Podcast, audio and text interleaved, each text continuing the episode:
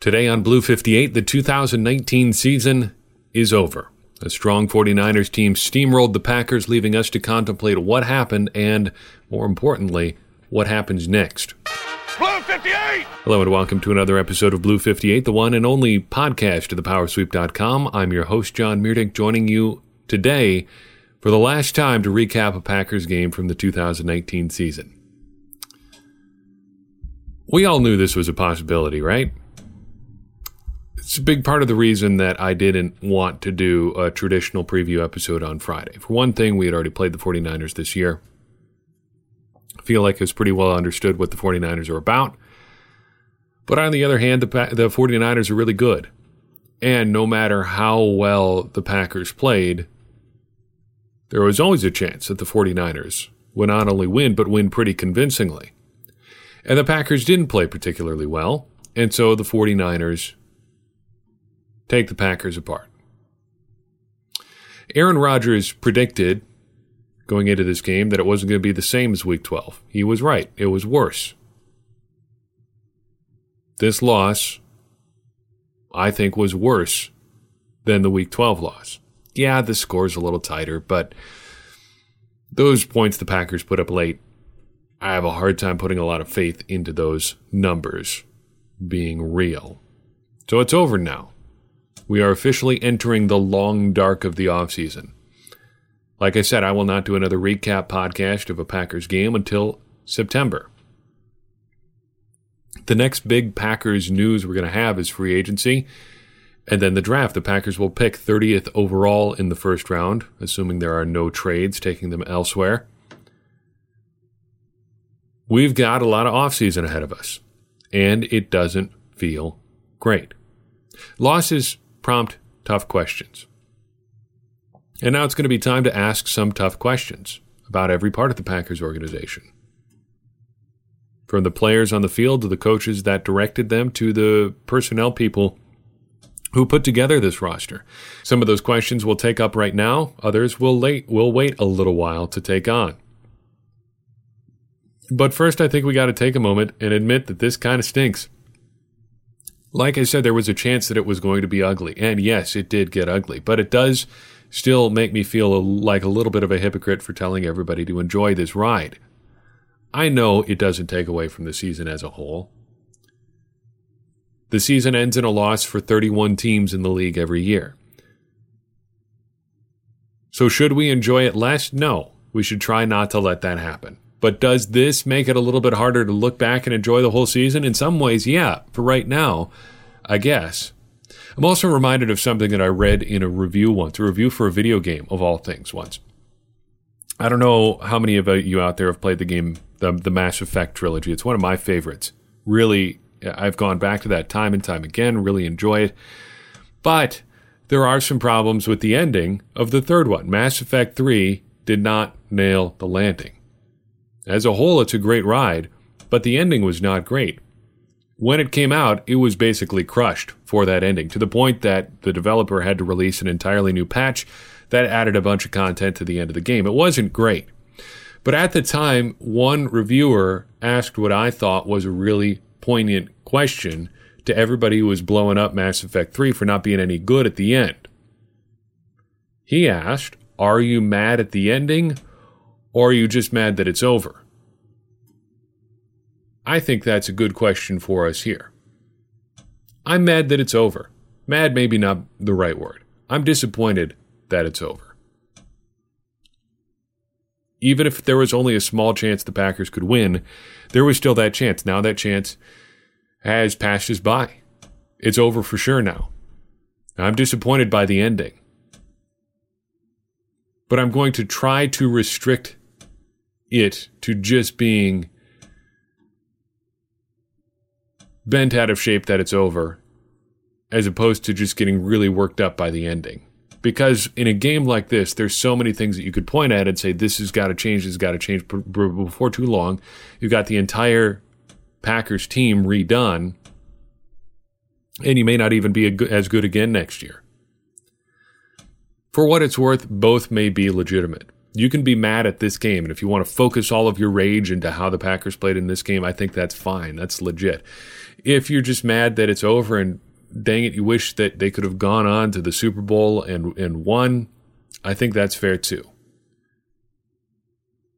But I will circle back to that overall point of just trying to enjoy the ride. Because no matter what, as Packers fans, we've got to remember that football is a pretty limited thing. We don't get a lot of this every year.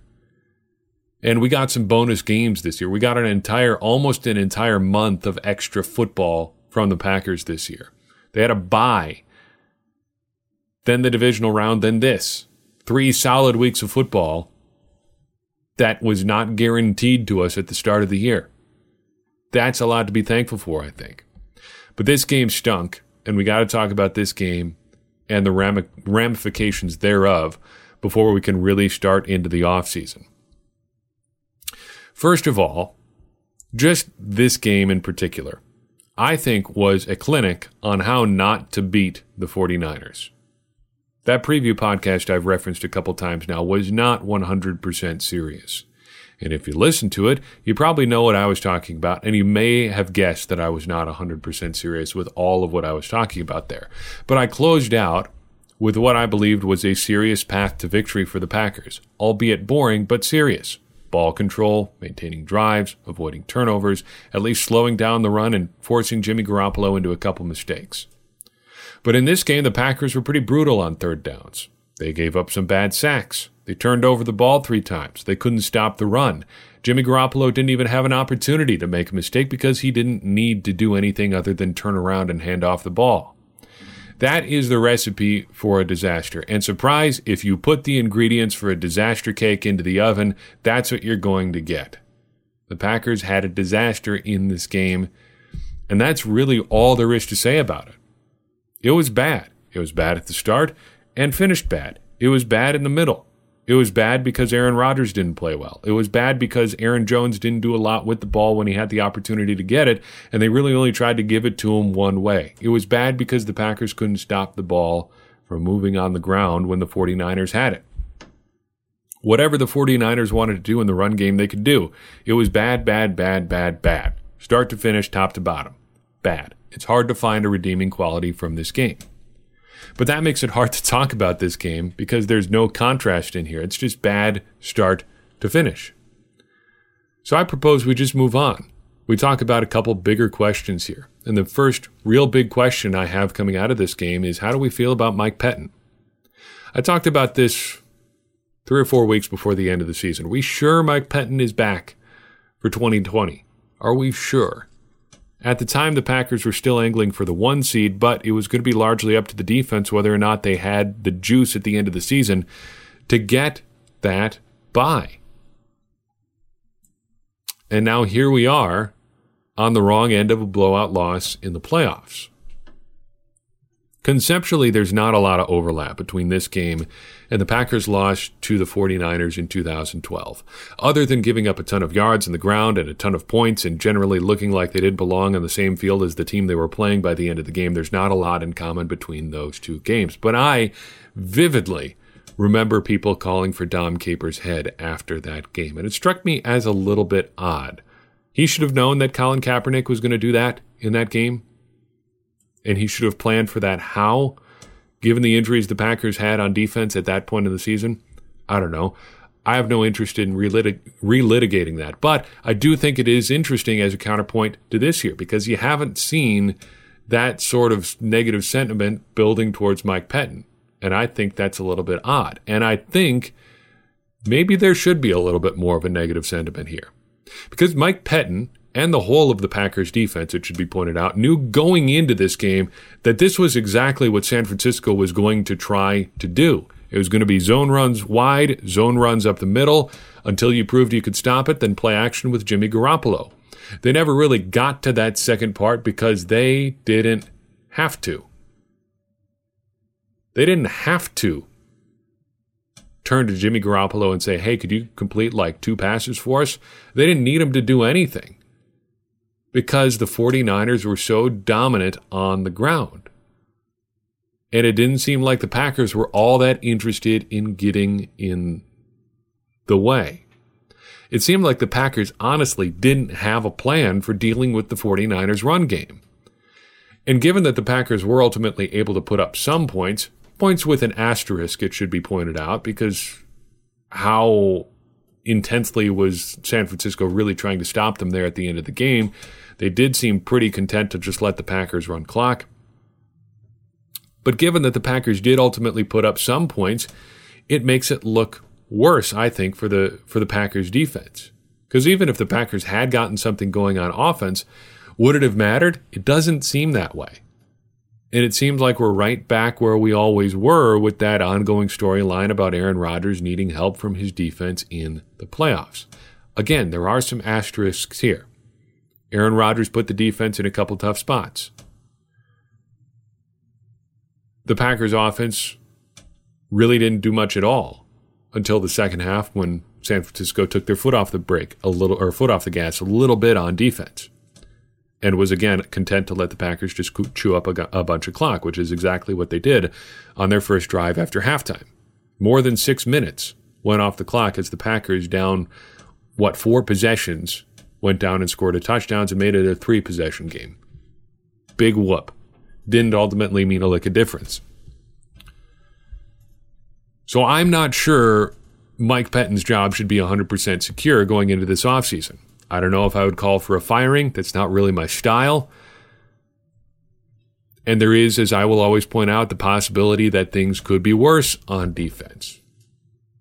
But in this game, at least, it seems like things could also be better. And that, I guess, is my point. This maybe should be a conversation we should be having. And maybe don't be surprised if there are some more substantive rumors about a change in the works somewhere down the line here. If that is not the most mealy mouth prediction ever, I don't know what is. The second big thing I have coming out of this game is questions about how it affects Aaron Rodgers' legacy. I don't think Aaron Rodgers is ignorant of, of that part of these games. He is now one in three in NFC championship games.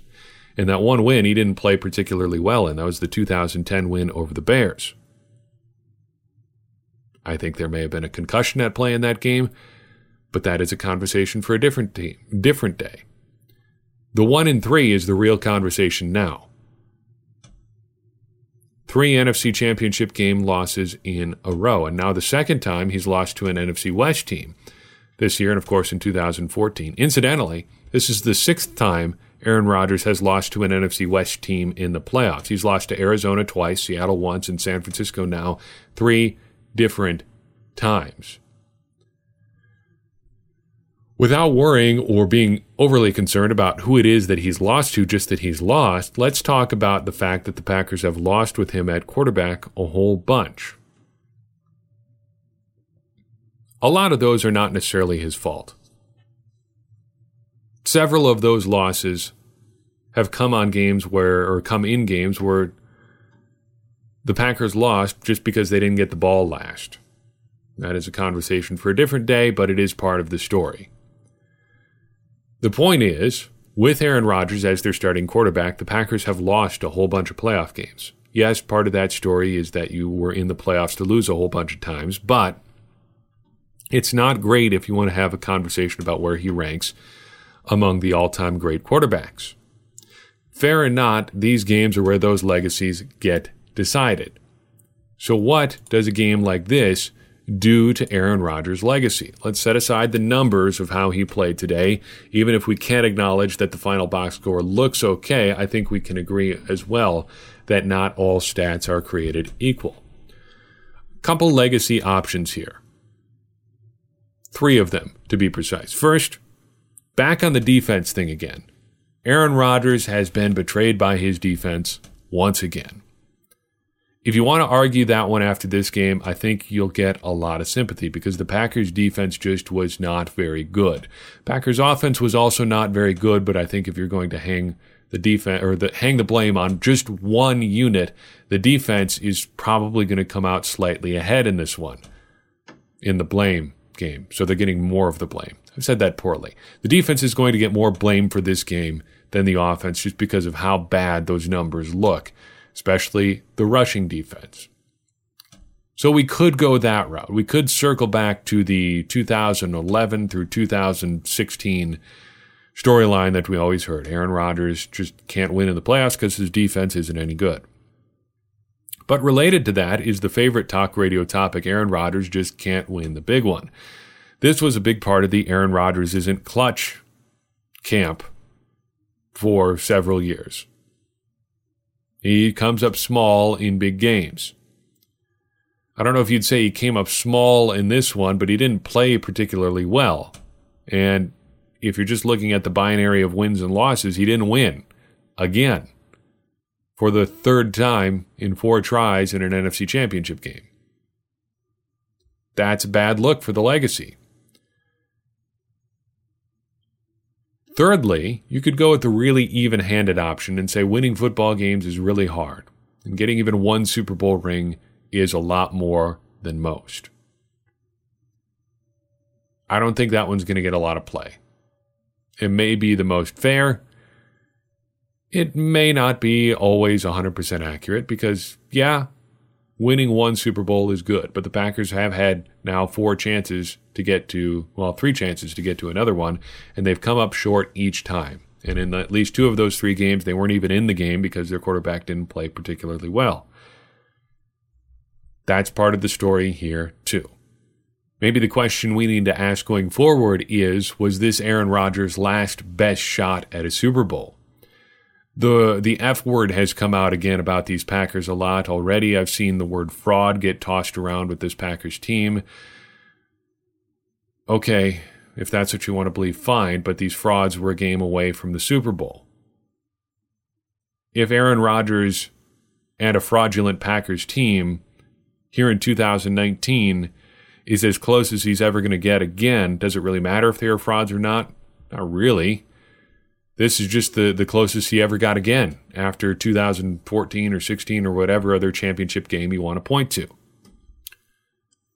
As to whether or not it was his last real shot at a Super Bowl, just looking at guys who've come before him, probably yes, there is a good chance.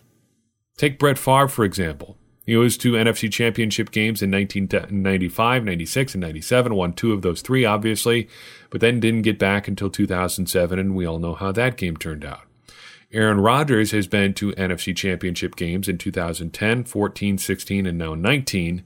Can he get to a fifth? In the short term, at least, the road looks like it's going to be a lot harder. You're going to hear a lot about regression for the Packers in the next days and weeks and months through the offseason.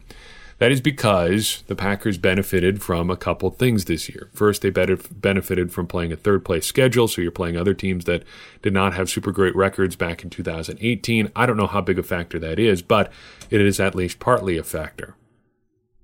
The second big factor is uh, the Packers were very, very healthy this year and it's a lot easier to win games when you've got all your preferred players around. Even if everyone on this roster comes back again, what are the chances they're as healthy as this again? Probably pretty slim. Just look at what happened in this game. Jaire Alexander goes out with a thumb injury. Adrian Amos goes out with a pectoral injury, the severity of which we still don't know guys coming into this game were beat up all over the place. Brian Bulaga was sick. J.K. Scott was sick. Everyone at this point in the season is walking wounded, but at least on the Packers, they were healthy enough still to be able to play. Is that going to be the case in 2020? Will Aaron Rodgers be able even to put up with another full season? He hasn't played a lot of them recently. Just look back over the past few 13, the collarbone, 14, he had a calf injury for most of the year. 15, he was healthy. 16, a little bit banged up again. 17, the collarbone. 18, the tibial plateau fracture again. And then 19, he's healthy again. That's not a lot of fully healthy seasons there going back almost half a decade. Chances are the road is at the very least going to be harder for the Packers next year and in the future. On top of that, they've got a few other big questions to answer. And this is as our focus turns a little bit to the future here with the Packers. They have 13 unrestricted free agents coming up this season, off season. A few of those notable names include Blake Martinez, Brian Bulaga, Tramon Williams, Geronimo Allison, getting on that last one, but still, those are some big decisions there. You've got a starting linebacker, one of your starting tackles, a key piece of your secondary, and also Geronimo Allison. Not going to let that joke go yet. Those are some big decisions you have to make, and at least a couple of those are going to be pretty expensive. Blake Martinez, love him or hate him, is going to get probably some big money from someone just because he's put up some big numbers that people just look at in the box score. Oh, he has a lot of tackles. He must be all right. And to be fair, Blake Martinez is all right. He's probably on the better side of all right. But there are a lot of drawbacks there too. Brian Bulaga is similar. Uh, he's very, very good when healthy. The when healthy has been better recently than in the past, but still, he's on the wrong side of 30. And how long is that health going to last? You can go on and on and on down the list, and we will in the coming days and weeks. But those questions are coming. Then you talk about the draft. The Packers have some big needs to fill. How do you fill them and where? They're going to have need at inside linebacker, whether they sign Blake Martinez or not. Oren Burks does not appear to be the answer. BJ Goodson, same story. Wide receiver, they desperately need help there. Tight end, you could probably even throw in there. There's always a need on the offensive line defensive line, and in the defensive backfield. Those are just high volume positions, so you have to backfill a little bit there. And if Brian Bulaga is out the door, I don't think Jared Veldheer is the answer there. I don't think Alex Light is the answer there either. Offensive line is going to need another injection of talent because it always does. You got to be always maintaining your offensive line. Defensive line, too. You could use another big body next to Kenny Clark. And the defensive backfield is a lot like the offensive line. You need more healthy, competent bodies back there still. Then, looking even further down the line, it's probably not too early to start thinking about what you might want to do at running back. Aaron Jones and Jamaal Williams are under contract for 2020, but beyond that, not anymore. What do you do with those two guys? Do you re sign both? One? Neither? That's a big conversation that's on the horizon. And if you want to make sure that you don't lose anything in that group, if one or both should depart, you start thinking about something like that now. Big questions on the horizon. Then it's time for reflection and rebuilding for everyone in the Packers organization, from Mark Murphy on down. We are in the rebuilding phase. Everybody rebuilds every offseason. Some rebuilds are bigger than others. That's where the Packers are now after a disappointing end to the 2019 season. I've laid out our plans for 2020 already, so I won't belabor you with them here. But we're going to keep up this podcast throughout the offseason. I'm looking forward to it, uh, probably as much as any offseason in recent memory. There's a lot of stuff that's going to be going on this offseason as the Packers really start to head into the latter years of Aaron Rodgers that storyline isn't going away. And you're probably going to see a lot of stuff about, well, is this year maybe the Packers should think about drafting a quarterback? We will have that conversation too. For now, I will say thank you once again.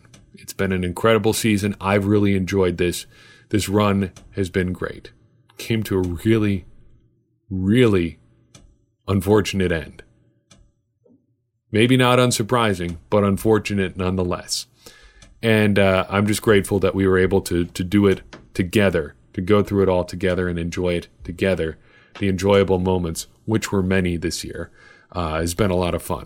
That's all I've got for you on this episode. We will see you next time on Blue 58. Thank you so much for listening, for downloading, for tuning in. If you want to support the show, leave us a rating and review in the podcast app of your choice. It does help more people find the show. If you want to take your support to the next level and get a look at some of our content that we are releasing just for Patreon supporters, head over to patreon.com slash the power sweep, where $1 per month gets you access to that content and helps us offset some of our hosting costs for this show and for the site. And uh, if you just want to reach out, say hi, drop us a note on Facebook, on Twitter, via email, whatever, ask us a question. We will need your questions a lot as we work through off season content. I want to know what you're thinking about so we can uh, help everybody uh, just continue this conversation about the Packers through these long off-season months. As we continue this conversation, further this conversation, grow our understanding about football, it helps all of us become smarter Packers fans. And as I always say, smarter Packers fans are better Packers fans, and better Packers fans are what we all want to be. I'm your host, John Meerdink. We will see you next time on Blue 58.